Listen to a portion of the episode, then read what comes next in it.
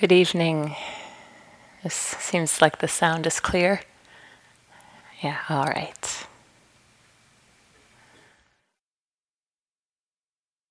It was really nice to meet with some of you this morning and have a sense of what's happening on the inside. Because sitting up here, I look out and there's all these radiant, you know, beautiful faces, and there's a lot going on on the inside. And we were commenting uh, on how settled the container feels, you know, as we come to the end of the second full day of the retreat. We feel the momentum of practice, the momentum of presence that's here. It was beautiful to come up the hill for the last sitting of the afternoon and just see so many of you, you know, walking wholeheartedly, showing up in your practice. And I wanted to, you know, when we give these Dharma talks, we're sharing information to help you understand the art of practice.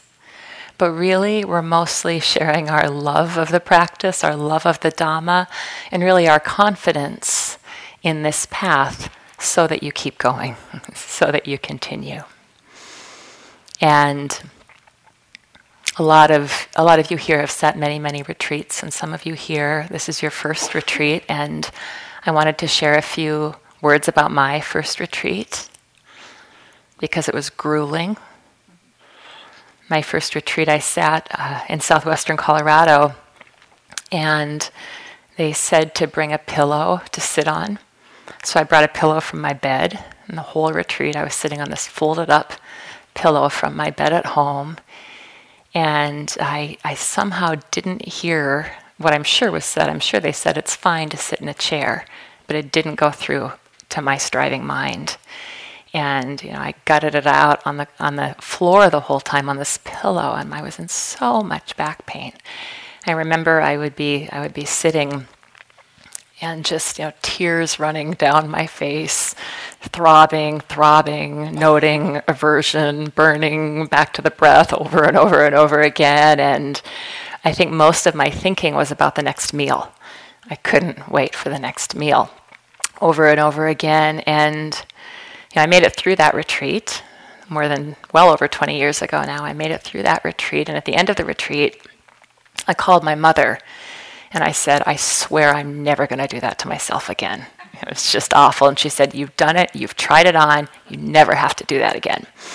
So I was, I was, uh, you know, all set and determined. And it was interesting because I was set and determined to never do it again, but I was somehow going through the, the moments of my life with a feeling that something very, very at the core of my heart the marrow of my being had been touched. There was a feeling that something in me was resonating with a kind of truth that I'd known on some level inside, but hadn't heard and hadn't quite known how to practice or find out for myself. And not too long after that, I was in the bathtub, and this just thought came into my mind. Uh, despite myself, the thought came into my mind, you know, I wonder if I should start planning another retreat. And I did, obviously, I'm here. It was really that, that although the practice was hard, I knew that I was moving in the direction of truth, that I was moving in the direction that I yearned to know for myself fully. So I just wanted to say that. to normalize, if you're struggling, it doesn't mean that something's wrong. You know, if you're struggling, there's two words that can be very helpful in practice. This too. Over and over again, this too. Nothing is outside the scope of what we can practice with and what we can bring into a field of open hearted awareness.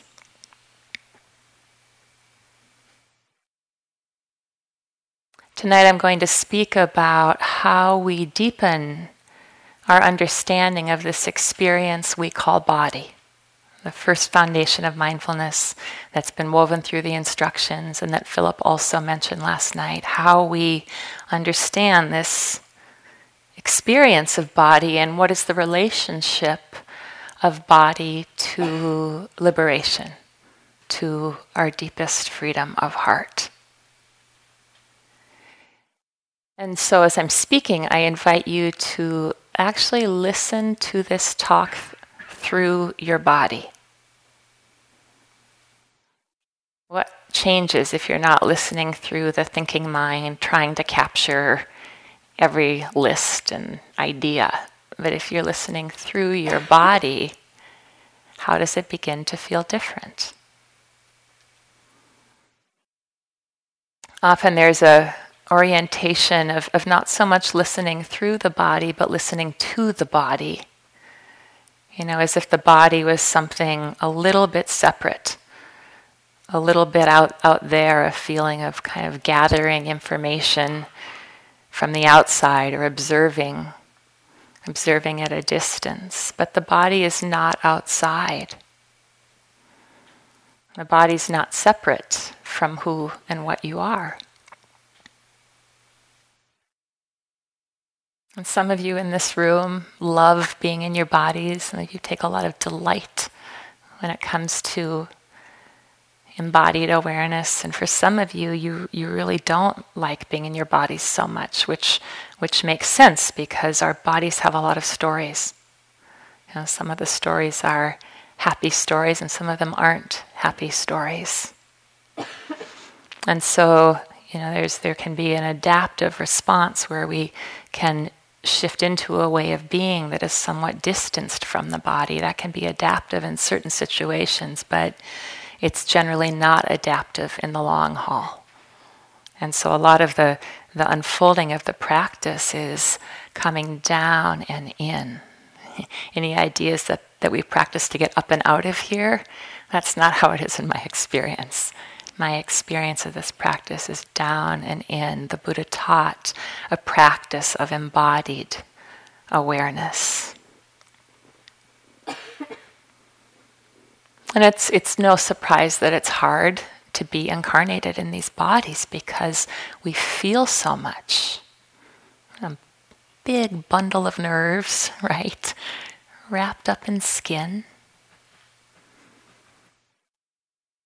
We feel joy and we feel heartbreak, and we can feel ecstasy, we can feel incredible, very real, real pain, confusion. And so, on one level, we're it can, it can, it can seem like we're at the mercy of these bodies, we're at the mercy of, of what goes on here. And sure, on some level, we are vulnerable within these human bodies. That by nature of being embodied, we are vulnerable, which means we are permeable. Simultaneously, this practice is a path that leads to a peace that is available no matter what's happening in your body. You know, some of you might have actually turned toward this practice because of some bodily dukkha, some suffering in the body. And so we're, we're, we're turning toward the possibility of, of a peace that's available even when the body's uncomfortable. Now, the Buddha had back pain.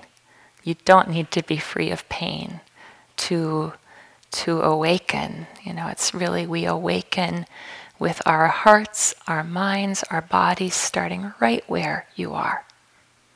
You know, the teaching isn't that that you awaken through this body when you're skinnier or calmer or more relaxed or, or having exactly what you want to eat.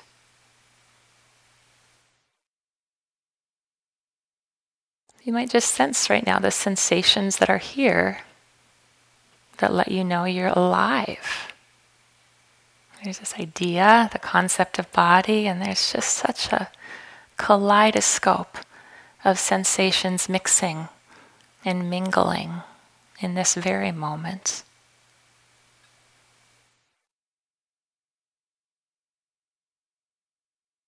To frame up what we're doing, which we do over and over again on a retreat like this, we, we are harmonizing body and mind. The body and the mind can't be separated. We're really bringing awareness to the fundamental connection of body and mind that the dominant culture, uh, you know, conditions us in a way that, that, that fosters a sense of disconnection. We are returning to, we're bringing the, the body into the mind and the mind into the body because they interact in meditation. They interact. We're, we're really bringing awareness to this innate, innate connection. And as we give you these instructions to keep coming back to the body, to gather the attention, you know, some of you might be sensing your hands resting, the pressure of your seat on the chair the cushion. What we're doing is we're we're developing collectedness. We're, we're bringing the body and, and the mind into the present moment. And when we bring the body and mind together in this way, it's quite powerful actually, because when the mind's careening all over the place, that's a lot of energy. We're accustomed to it. You know, we're accustomed to knowing, to being inside of the energy of clinging, but it's actually a lot of energy, the mind that keeps going out because it doesn't know its own nature. So we're really using the body as a magnet for the mind. And as the attention gathers in this way, there begins to grow a force, there begins to grow a steadiness of collectedness, of samadhi. There's power in this growing steadiness, and this is happening here. In fact, it's happening for you even if you don't think it's happening for you, just by, by being here. And we'll move into tomorrow uh, gathering the attention in breathing. We've been using the body as an anchor for the attention. We'll move into using breathing, which breathing is also the body. Using breathing as an anchor for the attention. And, and you know, any time we're turning the attention toward the body, there's many, many other things going on at once. Right? You can feel the sensations of your hands and the experience of anger. You can feel the body standing and an arising of metta. You know, we really breathe with all of the waves of what moves through the heart in our human lives.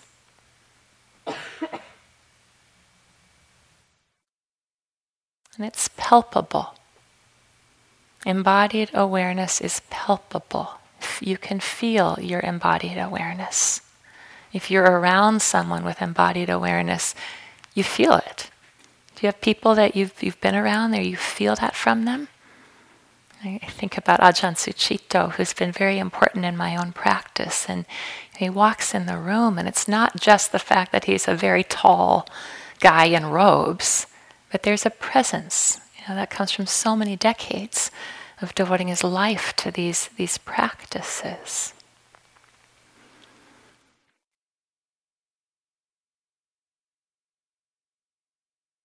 This is from Suzuki Roshi from the Zen world.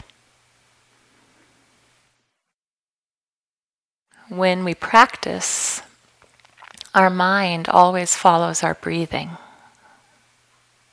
When we inhale, air comes into the inner world. When we exhale, the air goes out to the outer world. The inner world is limitless, and the outer world is also limitless. We say inner world or outer world, but actually there is just one whole world in this limitless world, our throat is like a swinging door. The air comes in and goes out like someone passing through a swinging door. If you think I breathe, the I is extra. There is no you to say I. What we call I is just a swinging door, which moves when we inhale, and when we exhale, it just moves. That is all. When your mind is pure and calm enough to follow this movement, there's nothing no I, no world, no mind or body, just a swinging door. He says, so when we practice, all that exists is the movement of the breathing, but we are aware of this movement.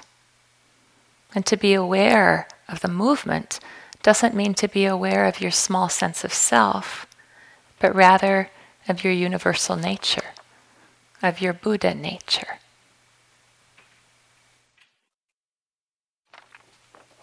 So we're practicing mindfulness of the body to reveal something about the nature of mind, about the nature of heart, about the nature of suffering and the nature of contentment. And it's not lost on me that the word, you know, inspire, breathing in, inspire, comes from the word, it's the same Latin root. The word breath is from the, the root word spirit, breath and spirit. And I shared this quote about breathing, because we talk about breathing like it's a thing, but it's not a thing, right? It's all this moment to moment to moment awareness receiving sensations changing. There, there's no thing to gather around, there, there's a momentary arising and dissolving and, and some sense of continuity of that. I shared that because a lot of what you may think you're experiencing as body isn't really body. it's a lot of what we experience are our mental constructs and our feelings about our body. So, a lot of what we can live through is the ideas and constructs and images of, oh, this is body, but that's not the same thing as what Suzuki Roshi is pointing to right there. He's pointing to something much more awake and mysterious and alive than any kind of narrowed experience that's, that's a construct.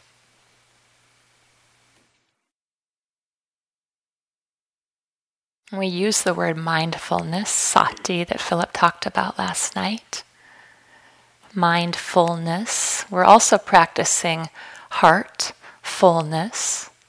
We're practicing body fullness. So, you're walking meditation, you can practice mindfulness. You can also practice bodyfulness and see how that lands.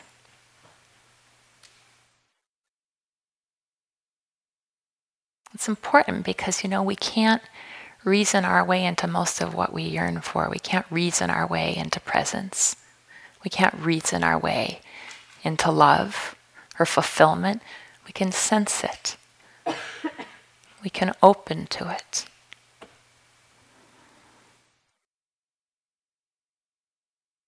From the great poet Rumi, there is some kiss we want with our whole lives. The touch of spirit on the body. There is some kiss we want with our whole lives, the touch of spirit on the body. And this doesn't live outside of you, it lives inside of you.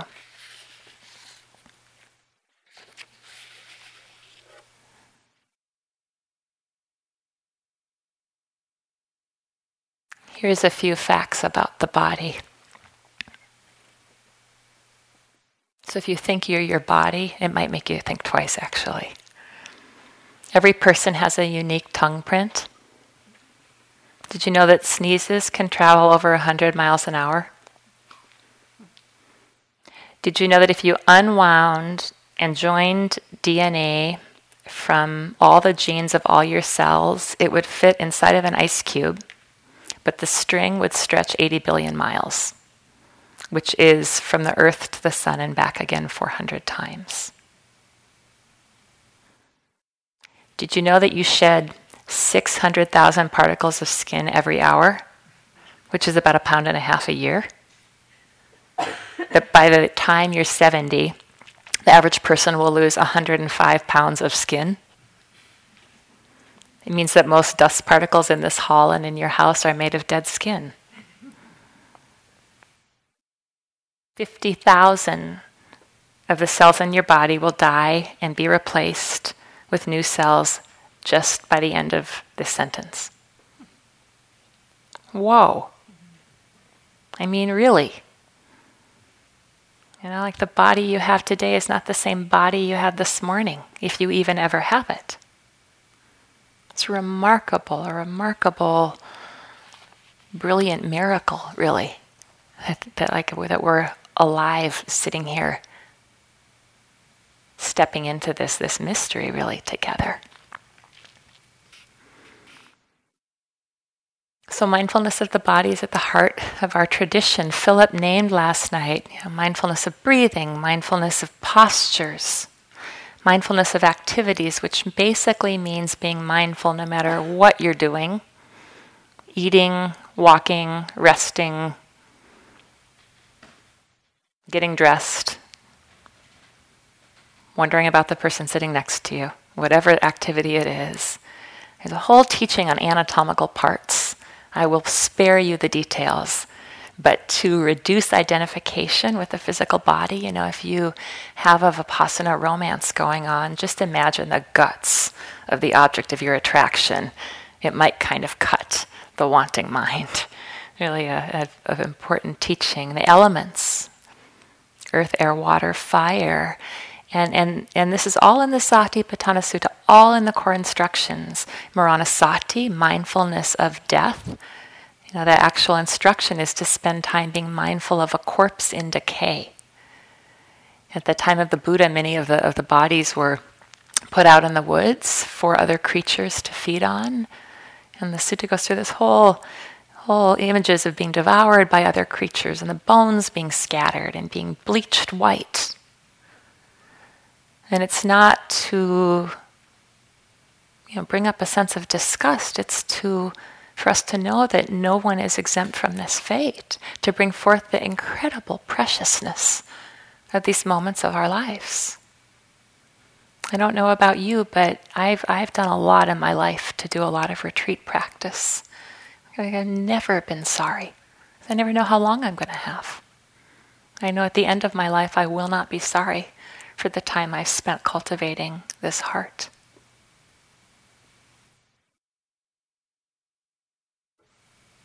And so all of the path is a movement toward becoming more intimate, becoming more contactful with our own experience, knowing experience directly. So these, these pointings of mindfulness of the body are conceptual pointings to invite an experiential understanding.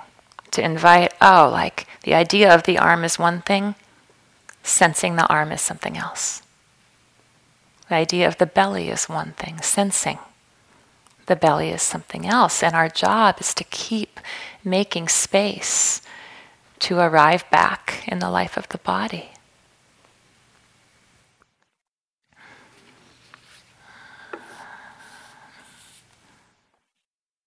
In the Samyutta Nikaya, in the connected discourses, there's a great exchange between the Buddha and a, a, deva called Rohitassa. And this is the, we don't talk as much about the Buddhist cosmology, but there are all these fantastic realms of, of existence. And in this, uh, in this passage, this, this, this deva living in another realm, Rohitassa, encounters the Buddha and, and says, When I was a human being in my last life, I had a lot of power and I had the ability to walk through the sky and he was he said he was a skywalker and he could walk from one side of India to the other in, in, in no great time and he made a vow that he would walk until he reached the end of the world. He's meaning reaching the end of suffering. The world word world could be replaced with the world word word dukkha. So he said he wanted he made a vow that he could walk until he reached the end of the world. But he said even though I walked through the sky nonstop for years, I couldn't reach the end of the world and I died on my journey before I'd reached the world's end. And the Buddha says, Yes, Rohitassa, this is how it is. You cannot reach the end of the world or the end of suffering by walking. But I'll tell you this if you don't reach the end of the world, you won't reach the end of suffering. So the end of the world is like the end of the separative consciousness, the end of, of kind of a conditioned dualistic way of perceiving. And so the Buddha goes on to talk to the Skywalker and he says, This world, Rohitassa, the world, Rohitassa, the world is in this very fathom long body. With its thoughts and perceptions in this body, there is the world, the origin of the world, there is the cessation of the world and the way leading to the cessation of the world. These are the Four Noble Truths, one version of them that Philip was talking about last night.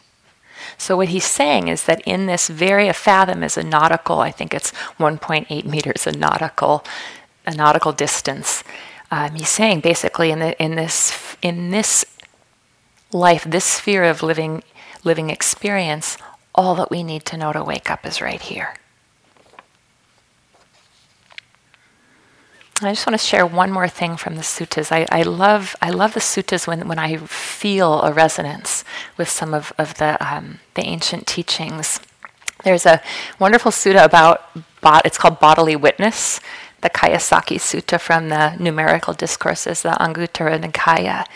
And uh, Ananda, the Buddha's attendant, is speaking about what happens as we experience deeper and deeper and deeper kinds of concentration. This is a kind of absorption or jhanic concentration that's not liberative in and of itself, but it's a support for deepening understanding, deepening investigation.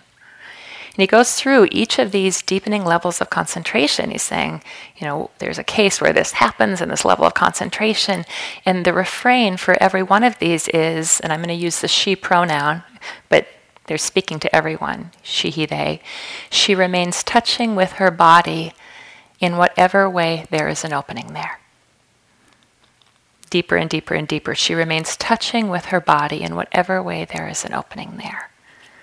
Going all the way on to, you know, basically complete freedom, she remains touching with her body in whatever way there is an opening there saying, like, we can get really concentrated and really free, touching with our body in whatever way there is an opening there. And Bhikkhu Bodhi says that basically this touching the bo- with the body has a more precise meaning than just personal experience. He says it could mean that there's a somatic aspect to the experience, or that the awareness of the deathless occupies the same fullness of awareness that had been occupied by the body. So it's such a misunderstanding to think that this path is in any way about transcending the body.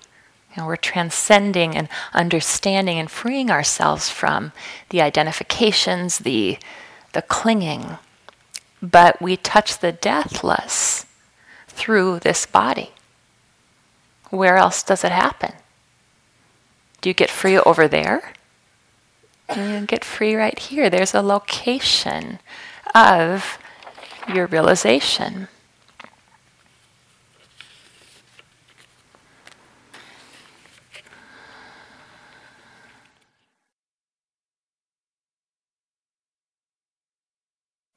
Philip was talking last night about how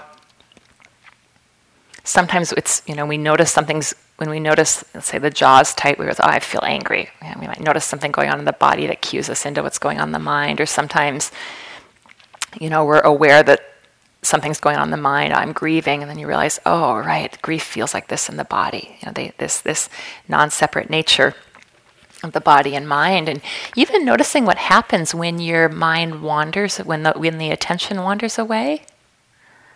You know, it's it's like there's often a slight tension, a rigidity, a, uh, a holding in the breath when the mind wanders. The great teacher Goenkaji, he said if we just pay attention to thoughts, deep inside, a part of the mind keeps on reacting. Because with the thought, there's also a sensation, and we must not miss this root. Can you relate to that? With the thought, there's a sensation. We must not miss that root.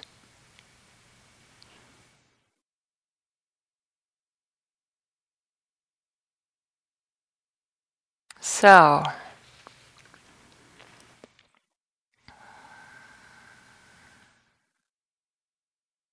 we're such visual creatures, aren't we? Often we say body, and a lot of what comes up are visual images. Like, well, how would we experience each other if that, if we, if your eyes were closed, if it wasn't, if it wasn't visually?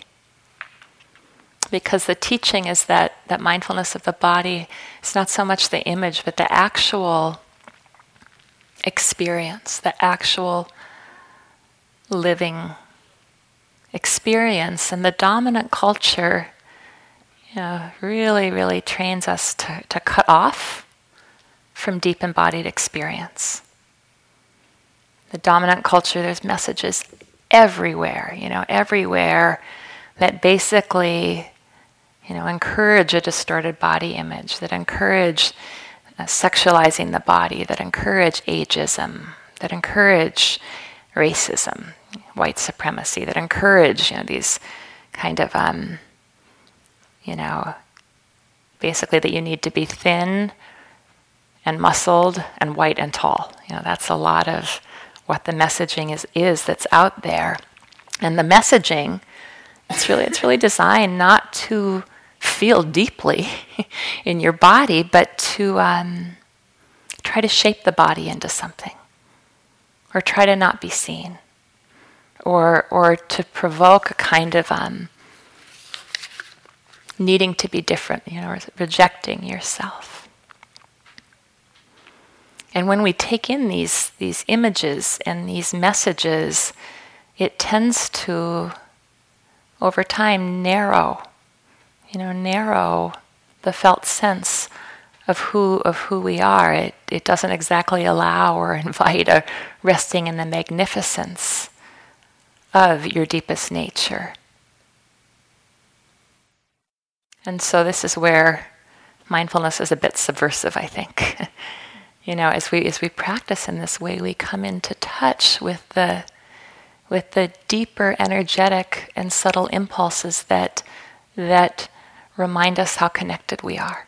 You might even feel this on the retreat as you get quieter in the silence, like you can start to actually feel what's happening more because we're not a bunch of boxes cordoned off from each other sitting here. And even in this Dharma talk, it's much more like a field than it is that I'm in a box named Erin up here. We, we feel one another, we sense one another.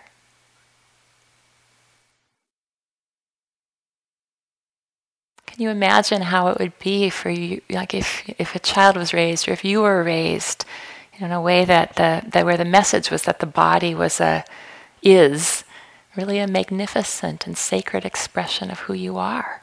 How would that be for yourself? A magnificent, sacred expression of who you are because your body is that. Is very much that. I remember um, I, I love to dance. I've danced a lot for from the time I was quite young. I love to dance. And I, I, grew up dancing from the time I was like in kindergarten. It was a big part of my life. And it's going along, dancing, dancing, spending a lot of time ballet dancing, lined up, you know, against the mirror, pink tights, black leotard, doing my plies and arabesques and all of those, all of those things that you learn in ballet. And then I remember when I when I hit puberty, and I developed hips. I'm okay with my hips, but it was like things started to change in the world of dance for me when I got hips. It's just like my dance teacher seemed to have a problem when my body changed and I and I developed hips and I was I was aware of what was happening. And it, it happened it happened kind of slowly and quietly until one day I just woke up to it. You know, it was like moving from this great love of dance that was really for me my early experiences of meditation and samadhi were absolutely in the dance studio. When i went in there i didn't think about anything else it was actually very uh, resilience building i would say in my life to go in there and just focus in that way but um, i remember it became at a certain point i realized that like this is becoming about looking perfect it was like it was, the joy was completely lost. It wasn't about an authentic expression anymore. It was about presenting in a perfect balletic way. And I, rem- I really remember the afternoon I woke up to that, that I wasn't loving it anymore. It was, it was the difference between the connection with the living body and the, the, the image, you know, and the total lack of juiciness in the image. And I just stopped. I'm very grateful that as, as a young woman, I had something in me that knew at that time to just stop dancing. you know, because I wasn't loving it anymore.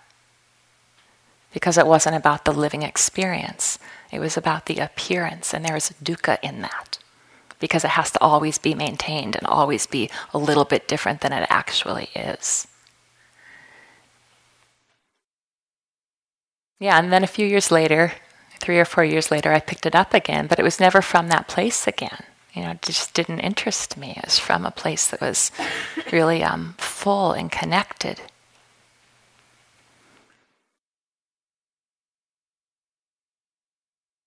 A lot of conditioning around the body, really real conditioning, really real consequences, you know the world meets us in different ways, depending upon kind of what the culture puts on on the, the appearance of your body. This can carry very, very, very real pain. You know, I, I move through the world as a white, cisgendered, heterosexual woman who can generally get around easily enough with so much unearned privilege. It has nothing to do with how I'm showing up. It has nothing to do with the quality of my heart.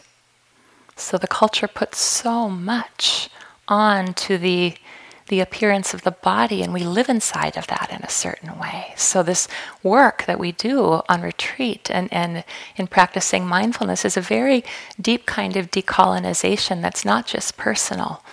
We're also decolonizing the dominant culture, and, and the presence begins to dissolve the messages that the culture tells us about ourselves and our bodies that are not true. I mean, if you feel into it, if you take a you know, like a step back from skin, there's awareness.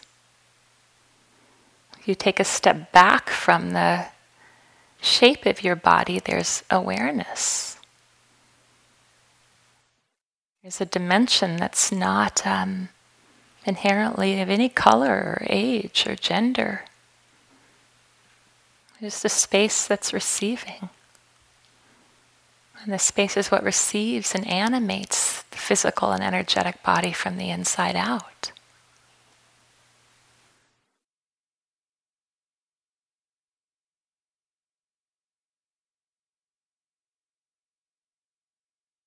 You know, Philip was talking last night about the rise of the axial age religions and a lot of brilliance in the axial age religions, but the shadow was kind of a projection of, of the idea of like a you, you reach the kingdom of heaven when the body's dead. like the projection of the God up into the sky out of the body. So a kind of it can, there can be a dimension of um, of of lifting up the rational mind, transcending the body, and wanting to kind of avoid the messiness of the earth, the messiness of the body.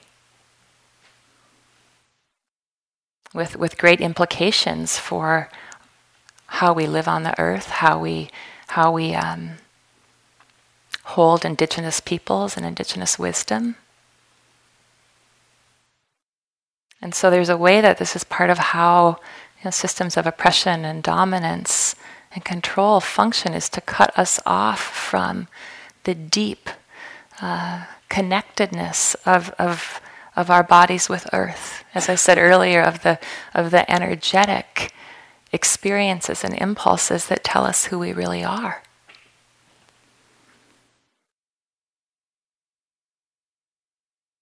John O'Donohue said, Our bodies know that they belong.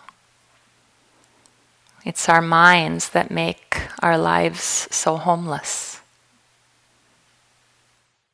Our bodies know that they belong? Does your body know that you belong to life? You belong here.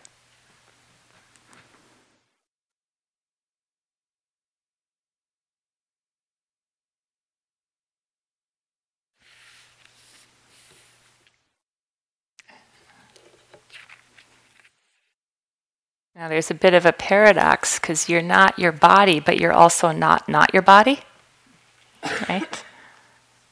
You're not not your body. I, I remember a few, well, quite quite quite a few years ago now, many years ago, Ram Dass came to where I live in Durango, and, and we um, we brought him, and he was in a small a small theater, He was sitting in his wheelchair at the center of a black stage. This was after, you know, he'd had a really, really debilitating, very, very difficult stroke. And after doing some teaching and, and a meditation, he opened it up to questions from the people who were there. And one woman raised her hand and she, she said, Ram Dass, you know, how do you how do you get through it? How do you bear it? You, know, you, you were this you were in, in this body that could do so much for so long. Now you're living your life in a wheelchair. You need help with basic tasks. You know, how do you how do you not lose faith? How do you keep going? And I, and I will always remember the room was completely quiet, and, and Ram Dass responded, and he, his response was just so embodied, so clear, so realized. And he just said simply, Because I know I'm not my body because I know I'm not my body. There's a sense that his freedom and his incredible capacity to love, to teach, to offer was that it wasn't a disowning in any way of his body, but an opening to something much more vast, much more awake, much more experience, mysterious, excuse me, because I know I'm not my body. So there's a sense of what is this? who, who are you? Who are we? And how do we have a relationship to the experience of body in a way that supports our deepest freedom? Because there's the tendency to identify with the body, this being me, that narrows. And then there's also that, that kind of way place where, where we can live in a subtle kind of aversion to the body, you know, wanting to to transcend, an aversion to the the messiness of, of how it is to be to be human. Sometimes there's this idea that, you know, if we just practice enough, somehow we're going to transcend the vulnerability. If we just practice enough, somehow we'll be immune to the really tough stuff. You know, and then you hear about somebody like Ajahn Chah, incredibly realized that that lived with Alzheimer's. You know, it's like being mindful of the body doesn't mean that you don't get sick. doesn't mean that, that we're protected from the truth of the vulnerability of our existence. It does mean that we know a deeper peace and equanimity as our bodies age and make it sick and eventually Eventually, we take leave of the body.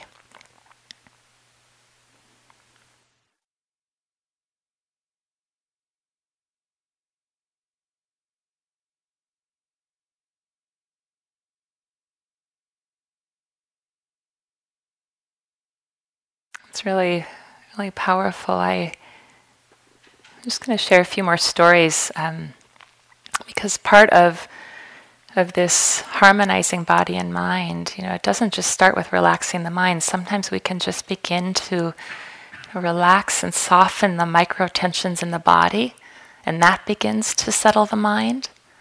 That begins to to um, bring more ease of being. I, I was doing some work a number of years ago at Walter Reed Medical Center it was actually a very difficult place to be because there was so much pain and dukkha in the walls of that hospital. It was a healing place. You know, many veterans were there recovering after very difficult experiences, but there were people, many people, you know, out in the yards of the hospital who had lost limbs, you know, in IED explosions and other other tragedies, and they were trying to walk. They were trying to find their way. This is a huge um, very, very impactful place to spend time for me.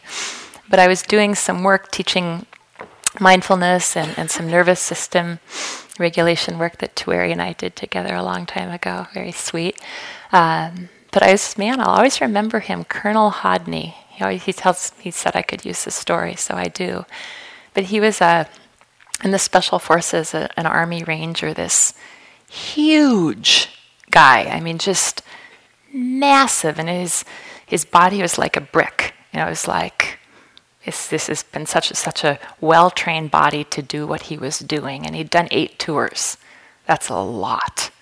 Imagine up and leaving leaving his family, going overseas, um, eight different times, eight tours, doing doing things that I'll probably never know or never understand. But I was teaching him to meditate, and he said, "Oh, this is so hard. I can't do it. I can't do it. I can't do it." And it was so clear that that that this guy was going to need another way in. You know, just so hard, and he looked so fierce, so so hard. And I said, "All right, let's do this." And just taught him this simple exercise of going through and moving his joints with full attention, with full presence, just moving the different joints in his body. Very, very simple. And I said, when you go home tonight, Colonel Hodney, you know, do this, and we'll check in tomorrow. And do this with your wife before you go to sleep. And he came in the next day, and it was it was like uh, he looked like a different person. I felt like I could actually feel him in a certain way. And I, I said, you know, what what happened? How are you doing? And he said, he said, I did that exercise, you know, paying attention to, to these body movements before I went to bed. And he said it was the first night I've slept all night since 9 11. You know, he hadn't been able to sleep naturally for all of these years. And it was just what helped his, his mind relax was paying attention to the body in this particular way. It wasn't talking himself into it, it wasn't reasoning with himself. It was just the power of these simple movements connecting body and mind. Uh, helped him rest. It was just a, a, reminder to me that what we do on one level can seem it seems very very simple, but the what gets freed up is is profound, can be profound. Not to lose sight of that.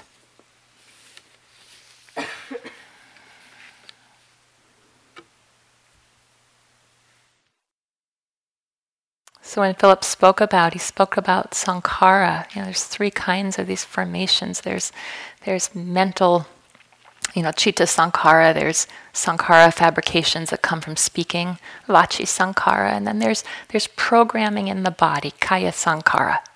All the programming that comes from living decades of life in, in this culture or in your culture. And what we're doing in the practice, we're creating a steadiness, a, a, um, a presence that allows this programming, that allows not just the mental formations, but also the bodily formations to, to uh, be metabolized. We're creating a larger field that that gives space for these structures to begin to move so that we can see not just uh, through them but beyond them. You know so so the path and the awakening really is embodied. No part is left out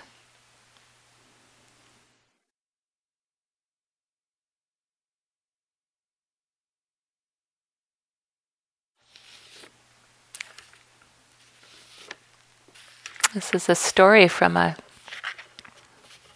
from a spiritual teacher who'd had this, uh, you know, pretty significant awakening experience, and then had a had a bout with with cancer.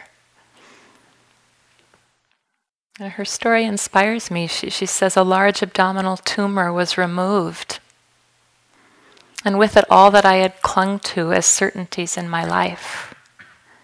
I quit work and I stopped teaching. And I turned to anything I thought might help me change what had led to that cancer, from acupuncture to depth therapy. I became humble before the body. That was 15 years ago, and I can now say that it was the biggest turning point and awakening of all. I had used my body to practice but now I had to inhabit it, respect it, love it, with all the feminine force and nurturing and understanding I had withdrawn into my spiritual life. Keeping my heart in my body became my practice, and it has become glorious. Even the first awakenings into perfection and grace did not come close to showing me the joy of living in the body in the senses in each moment. I love my life in a new way. This has become the place of freedom. So, how about for you? No matter what's going on, whether, whether your body is like the hardest thing you deal with in your whole life and in your practice, with present moment awareness and with continuity of mindfulness, you know, the, the body really becomes the place where we, we grow our compassion, we, we deepen our metta, we come to understand the nature of reality. If it doesn't happen here, where, where else does it happen?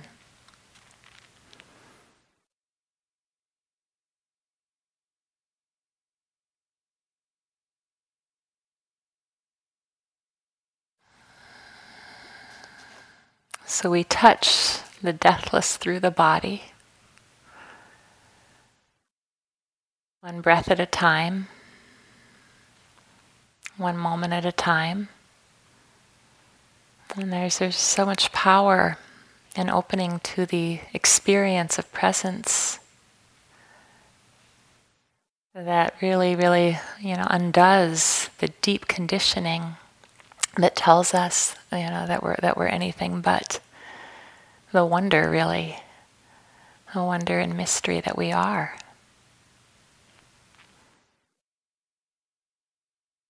It certainly worked for the Buddha. Mindfulness of breathing took the Buddha a very, very long way. It's true for us too.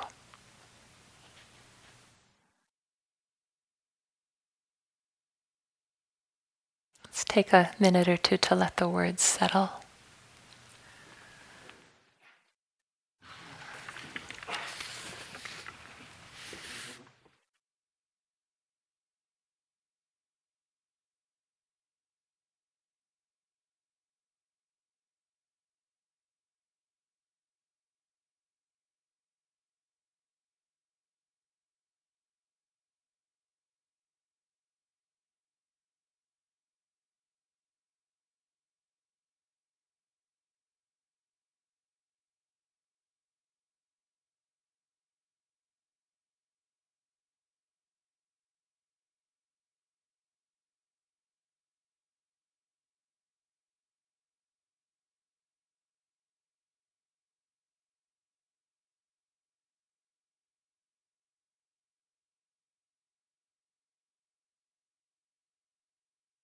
Thank you for your attention this evening.